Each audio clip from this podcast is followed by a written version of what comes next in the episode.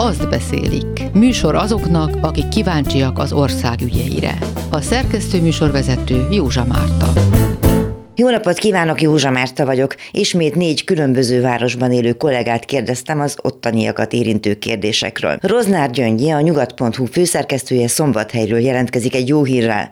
Porcsin Zsolt Debrecenből, ő egy erőteljesen kormánypárti városban próbál lapot működtetni a debreciner.hu-t. Volt Péter a Szeged.hu újságírója a város problémájának számító egyetemi modell faramutiságait veszi szemügyre. Végül Miskolcról Betlen Tamás a Borsot 24.hu újságírója újságírója elmondja, milyen az, amikor egy turisztikára korábban sokat áldozó város fürdőit be kell zárni az energiaválság és a felelőtlenségek miatt. Tehát irány először Szombathely. Roznár Gyöngyi nyugatnak a főszerkesztője, aki éppen egy sajtódíjat vehetett, tehát most ugye március 15-e volt. Nagyon-nagyon régóta működtök, és nagyon-nagyon népszerűek vagytok. Mesélj egy kicsit a szerkesztőségről. 23. éve működünk és ez alatt nagyon-nagyon-nagyon sok újságíró megfordult nálunk.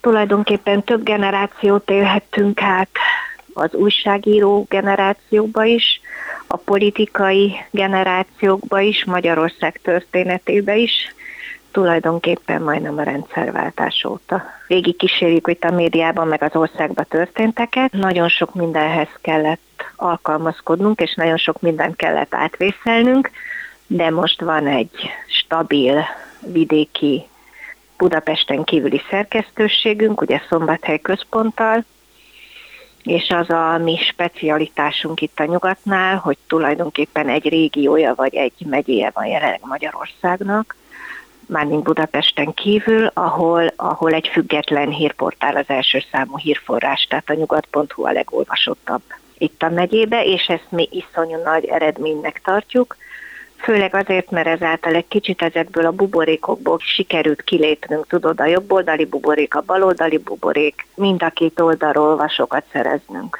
Igen, hát piacvezetőnek is szokták nevezni ezt a uh-huh. hírforrást, nagyjából szerintem mindenki ismeri.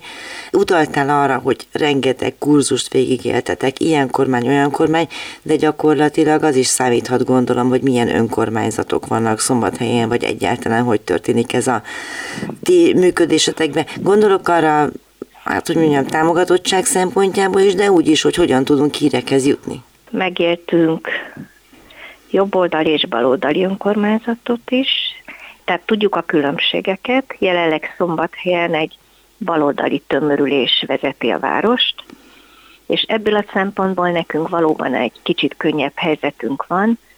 Ha más nem, annyi különbség biztos van, hogy egy baloldali önkormányzat meghív a sajtótájékoztatóira, válaszol a kérdéseinkre, és sokkal könnyebb vele kommunikálni, és egyáltalán lehet vele kommunikálni míg a jobboldali városvezetéssel ez nem nagyon sikerült. Ennek ellenére azt gondolom, hogy a függetlenség az azt jelenti, hogy sem a jobboldali városvezetéssel nem fogsz össze, se a baloldali városvezetéssel nem fogsz össze. A dolgot tulajdonképpen ugyanaz, hogy megírd a valóságot és ellenőrizd a hatalom működését, csak valóban egy baloldali önkormányzatnál lesz sokkal könnyebb megtenni. Egyre nagyobb erőfeszítéseket teszek annak érdekében, hogy megpróbáljak olyan kollégákkal is beszélni, akik olyan városban élnek, ahol jobboldali a vezetés. Te megéltél már ilyet, meg a lap is megélt már ilyet bőven. Mit javasolsz nekik, hogy hogyan lehet ezeket az időszakokat túlélni? Nagyon biztosnak kell abban lenni, hogy azok a szakmai irányelvek, amiket te be akarsz tartani, azok jók. Tehát nem szabad, hogy befolyásoljon az, hogy mondjuk 15-ször dobják vissza a kérdésedet, és nem válaszolnak, 16-szor is el kell küldeni a kérdésedet. Nem szabad, hogy bármennyire is terelnek arra felé, hogy független újságírás nem létezik, neked elkötelezett pár propagandistának illene lenni, te ebbe a játszmában nem menj bele. Igenis van független újságírás, és igenis vannak olyan szakmai és etikai irányelvek, amiket be kell tartani, még akkor is, ha a másik oldalról erre nem jó reagálnak, vagy azt mondják, hogy butaság. Az, hogy most ti nyertétek a magyar sajtódíjat, az számotokra mit jelent, hogy élitek meg? Hát azt gondolom, hogy nekünk majdnem elérzékenyültem. Tehát azt hiszem, hogy ez a, talán az eddigi legnagyobb szakmai díjunk, és egyébként is büszkék voltunk arra, hogy olyan két szerkesztőséggel együtt álltunk. A Partizán meg a Telex, a ugye? meg a Telex, és mellette a Nyugat, azt hiszem nem kerültünk rossz társaságba.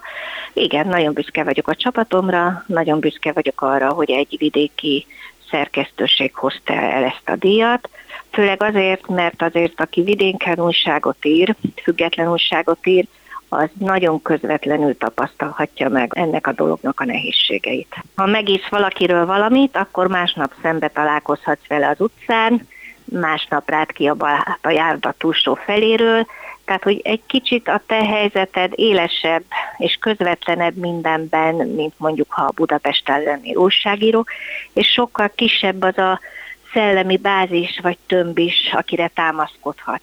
Tehát tulajdonképpen önmagunk kezeljük önmagunk lelkét, ha, ha elfáradunk és kipurcanunk, ha érted, mire gondolok.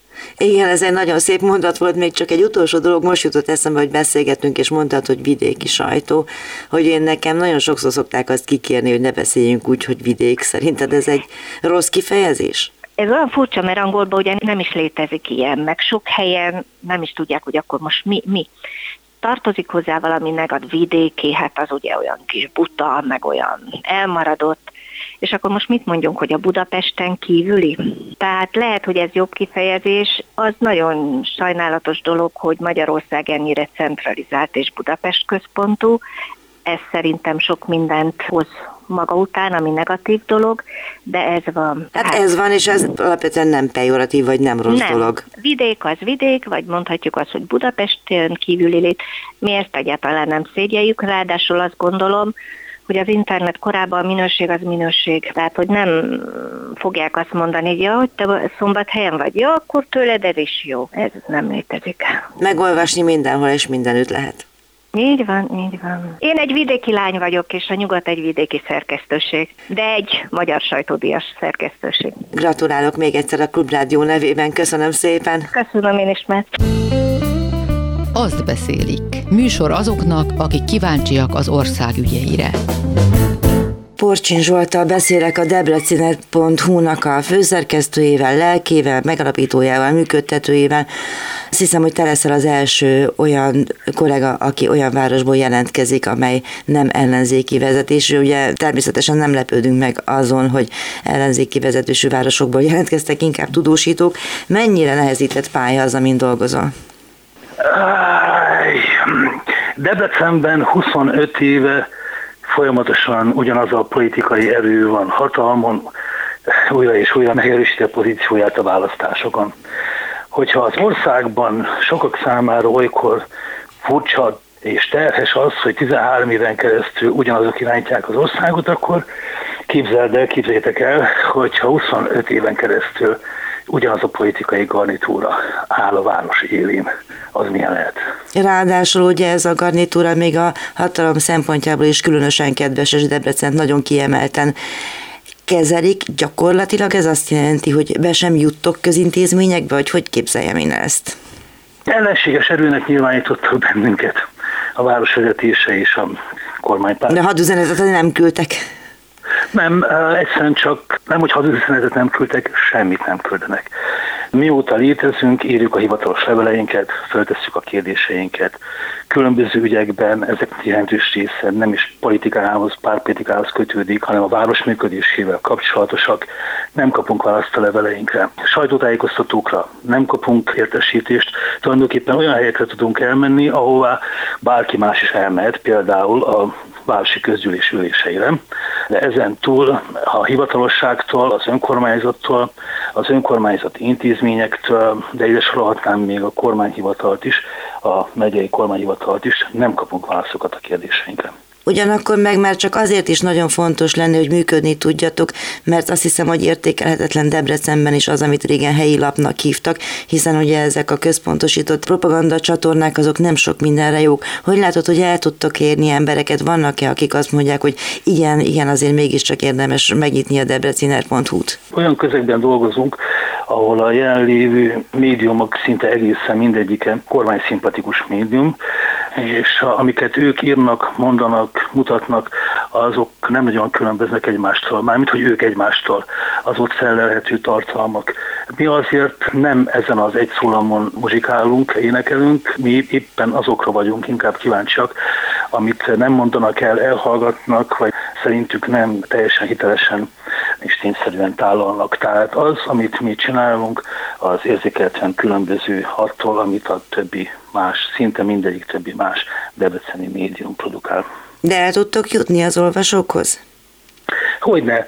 Az, hogy a hivatalosságok megtagadják a válaszadást, az nem az jelenti, hogy feladunk ügyeket. Próbálunk más utakon is információkat találni, adunk be közérdekű adatkéréseket, amelyekre helyel közzel azért válaszolnak. Vannak olyan jó emberek, akik, akik nem vállalják ugyan a személyigazonságukat, a nevüket nyilvánosság előtt, de úgy gondolják, úgy érzik, hogy vannak olyan információknak a birtokában, amelyeket másoknak is meg kell tudniak, és ők is segítik a mi munkánkat. Úgy látszik, hogy a klubrádió hallgatói megértették azt, hogy ahhoz, hogy fönnmaradjon egy független rádió, ahhoz támogatásukra is szükség van. A Debreciner hogyan ezzel támogatják-e akár csak névtelenül is a helyiek? Hát olyan nagy mértékben, mint a klubrádió, természetesen nem. Ez mindig lenyűgöz, ahogy meg tudjátok szólítani a hallgatóitokat, persze hát egy sokkal hosszabb idejű munka is, más típusú munka is van, mint, mint a miénk. De szerencsére igen, vannak olyan debreceniek is, és nem csak debreceniek, hanem például Debrecenből elszármazott emberek, akik Budapesten élnek többnyire, meg a világ más pontjain is, akik úgy gondolják, hogy fontos, hogy mi végezhessük a munkánkat, és előfizetőink, illetve támogatóinként itt vannak, itt vannak, segítenek bennünket. Te nem csak művelted az újságírást, vagy művelet, hanem sokáig tanítottad, tanítod is.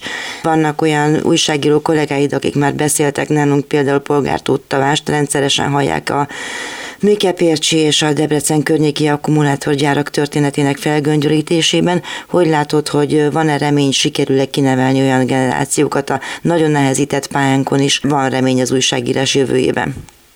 Hát ezt én már három évtizedet csinálom különböző szerkesztőségben, meg felsőoktatási intézményben is, egykoron, amikor még beengedtek.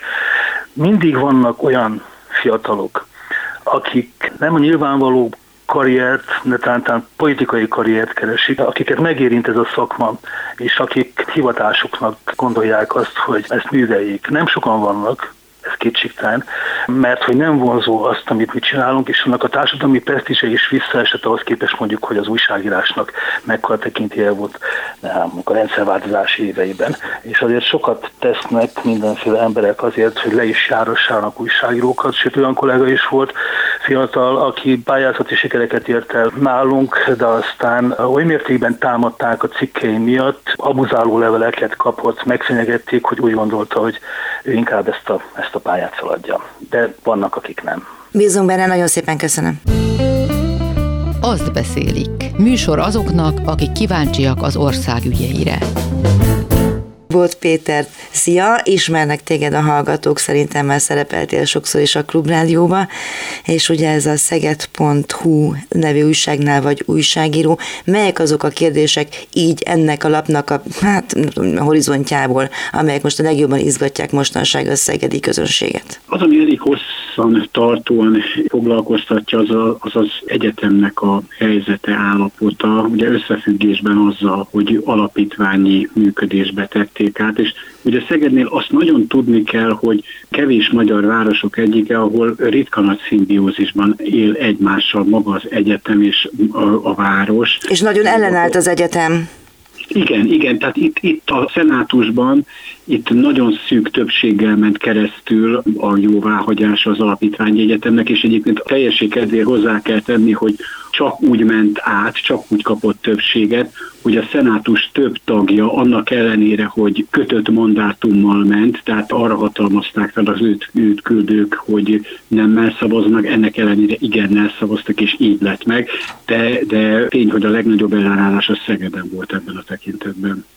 Most ugye megint csak más helyzet van a brüsszeli követelések miatt, ugye meg kell tisztítani a politikusoktól az alapítványi kuratóriumokat. Kik azok a politikusok, akik Szeged esetében érintettek? Hát többen vannak, de nagyon érdekes a, a helyzet. Az egyik az, hogy hát az, akinek valószínűleg, hogy vitán felül távozni kell, az, az a Lantos Csaba, aki decemberben neveztek ki energiaügyi miniszterek. Amikor ő kuratóriumi tag lett, akkor nem volt miniszter, tehát akkor nem volt problematikus. A másik, akik problematikus, az Trócsányi László jogász, aki ugye igazságügyminiszter volt, jelenleg pedig a fidesz KDNP Európa parlamenti képviselő, tehát ők azt hiszem, hogy bár minisztereket és államtitkárokat kértek föl, például az EP képviselőket kihagyták, de alig ha lehet megkerülni azt, hogy, hogy Trócsányi László az, az politikailag érintett, hiszen ő jelenleg Európa parlamenti képviselő.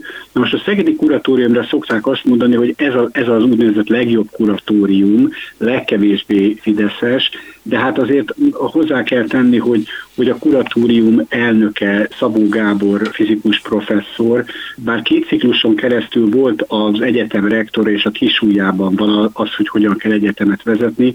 2000 és 2002 között helyettes államtitkára volt az első Orbán kormánynak. Nagy Anikó, a Heimpál gyerekkorház főigazgatója szintén államtitkár volt az EMI-ben, hát igaz, hogy három vagy négy hónapig is távozott onnan, mert a miniszterrel nagyon megromlott a viszonya. Az ötödik kurátor pedig Hegedűs Éva, Granit Bank korábbi többségi tulajdonosa, őt egyébként nem régiben, pár hónappal ezelőtt kivásárolta a Tiborcs István egyik cége, tehát azt mondani, hogy, hogy itt érintetlenek lennének a Fidesztől a kuratóriumi tagok, hát azt a legnagyobb jó indulattal sem lehet.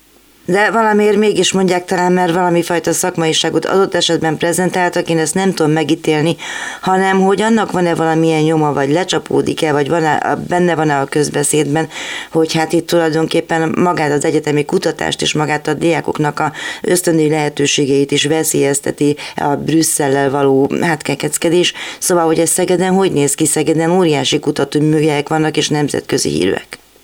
Igen, tehát itt ugye két dolog az, amit nevesíteni kell. Az egyik azért az az Erasmus Plus, ez a diákcsere program. Hát, hogyha az nem lesz, az, az tragédia, mert ugye a Szegedi Egyetemről rengetegen járnak ki. Hát ez a diákok körében óriási felháborodást keltett. A másik pedig az a, a Horizont Europe nevű kutatási program, és egyrészt én lekerestem néhány héttel ezelőtt, hogy hány pályázatot adtak be szegediek, milyen összegeket nyertek el, Hát itt tényleg nagyon-nagyon nagy számú pályázatról van szó, nagyon komoly összegekről van szó, amik gyakorlatilag én azt gondolom, hogy máshonnan pótolhatatlan összegek, tehát itt azért százmilliós, meg milliárdos, több milliárdos kutatási projektekről van szó. És a leges legfontosabb ennek kapcsán az összegek mellett, hogyha a szegedi kutatók és egyáltalán a magyar kutatók kiesnek abból a nemzetközi vérkeringésből, amiben a tudományban muszáj benne lenni, mert különben nincsenek eredmények és nincsenek kutatócsapatok, hát ennek tényleg beláthatatlanok a következményei, és ettől finoman szóval nem jó a hangulat az egyetemi belkekben, Szegeden sem, de gondolom, hogy máshol sem Magyarországon. Igen, hát reméljük, hogy nem a lábukkal fognak szavazni, mint olyan sokan mások. Követjük és folytatjuk. Köszönöm szépen azt beszélik. Műsor azoknak, akik kíváncsiak az ország ügyeire. A múlt héten találkoztak már a hallgatók Betlen Tamással, a Borsot 24.hu-nak az újságírójával. Nagyon sokan jártak Magyarországon Miskolc tapolcán. Én tudom, hogy amikor különböző ilyen turisztikai filmeket forgattam, illetve szerkesztettem, akkor mindig az volt a nagy sztori, hogy Miskolc tapolcai barlangfürdő bezár két hétre, hogy karban tartsák, és akkor be lehet menni a kamerába, és meg lehet mutatni, hogy hogy néz az ki száraz állapotában, de most nem erről van szó, hogyha bezárásról beszélünk, hanem miről. Az egész egy tortúra tulajdonképpen, ami zajlik most itt Miskolcon és Miskolc tapolcán az összes fürdővel kapcsolatban. Igazából négy fürdőről beszélünk, de kezdjük a kedvedért, meg a te e, emlékeit kedvéért a barlangfürdővel, ami valóban egyébként a leghíresebb, és az egész országból fogad Hát emblematikus, persze. Ráadásul nem csak az egész országból, ugye az északkeleti elhelyezkedés miatt Lengyelországból, Szlovákiából, sőt a korábbi időszakban Ukrajnából is nagyon sok vendég érkezett ide Miskolc-Tapolcára. A problémák nyilván akkor kezdődtek, amikor október elején kiderült, hogy milyen energiaárak fognak következni a következő időszakban, és itt tulajdonképpen már nagyon sokszor használtam ezt a kivéreztetett jelzőt Miskolc városára, ami valószínűleg igaz a többi önkormányzatra is, főleg a nagyvárosokra nem volt képes ez az önkormányzat tovább vállalni azokat a terheket, amelyeket például a fürdők okoznak. Azt a döntést hozták október elején, hogy bezárják a barlangfürdőt. Ez természetesen rengeteg járulékos problémát is hozott magával, megölte ideglenesen a helyi idegenforgalmat. Történt aztán egy olyan kezdeményezés, miszerint a helyi vállalkozók a Borsodi Parkamarával és a várossal összefogva megpróbálták összedobni azt a pénzt, ami a barlangföldő üzemeltetésére szükségeltetik. Született is egy megállapodás, aminek mindenki nagyon örült. Ez a pénz végül nem jött össze se, a Bokik nem tudta biztosítani ezt a részt, amit vállal, hogy megszerez a kormánytól, sem a, a vállalkozók. Mi ez a Bokik? A Borsodi Iparkamara. Szóval nem sikerült összeszedni a pénzt. A városnak igazából nem volt más lehetősége még ebben a nagyon-nagyon szűk anyagi helyzetben, mint hogy megnyissa a barlangfürdőt, de tudni kell, mint minden fürdőről, hogy ez veszteséget jelent a városnak. Miskolc azért elég jelentős mennyiségű energiát fektetett abba, hogy fürdővárossá vagy turisztikai vonzó célponttá válik. Mi az, ami még veszélyben van? Jó néhány évvel ezelőtt került sor a szintén Miskolc tapozai strandfürdőnek az átalakítására, felújítására, ott egy wellness részleget is kialakítottak, amely aztán tűzáldozata lett, kigyulladt és azóta is zárva tart. Sokkal nagyobb problémát jelent az Elipszum élményfürdő, még több éven keresztül, jóval több mint 10 milliárd forint költségvetéssel, állami támogatással épült Miskolcon. Egy ideális körülmények között működő városban kiváló turisztikai célpont nagyon-nagyon jól tudna hasznosítani egy élményfürdőt.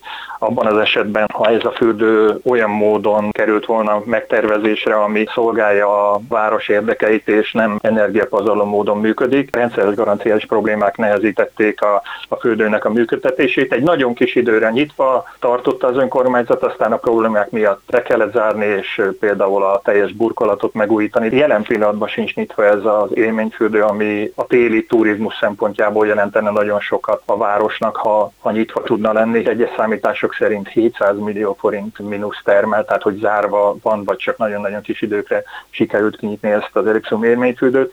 Tehát vannak olyan plegykák, akik azt tartják, hogy ez a karbantartás magyarázat, ez tulajdonképpen csak egy fedezéket jelent az önkormányzatnak arra az esetre, hogy meg tudja indokolni, hogy miért nem üzemelteti ezt a fürdőt. Gyakorlatilag nincsen pénz rá. Ez elmondható sajnos a város egyik legnépszerűbb fürdőjére, ami nem turisztikai szempontból fontos, hanem a városlakók számára. Ez a Sejemréti fürdő, rengetegen jártak oda úszni, vízilabda és úszásoktatás is zajlott. Így a strandszezonhoz közeledve, május 1 közeledve az összes politikai szereplő próbál valamiféle lehetőséget felvillantani és bejárásokat tartanak, posztolnak arról, hogy meg lesz a lehetőség, és igyekezzik mindenki eljárni az ügyben, hogy újra kinyithasson a, a kapuja a Sejmréti fürdőnek, de egyelőre konkrétumokkal senki nem szolgál. Talán a, a legfájóbb pontja a városnak a negyedik fürdő, ez a Diósgyőri várfürdő. Hiszen beszéltünk a múlt héten a Diósgyőri várról, ugye? A várfelújítás projekttel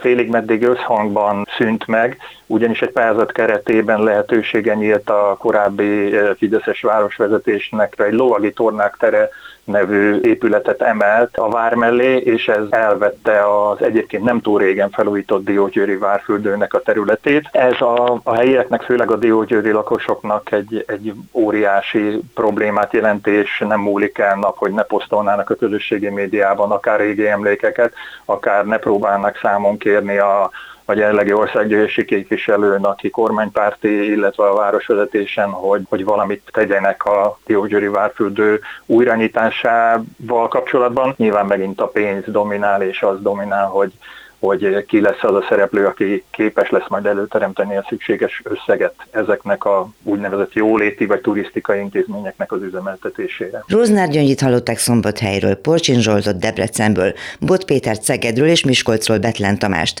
Mindannyian arról beszéltek, ami a városukban manapság beszédtéma. Folytatjuk a jövő héten is a kollégákkal való kalandozást, tartsanak velünk. Figyelmüket köszönöm, Józsa Mártát hallották. Beszélik című műsorunkat hallották.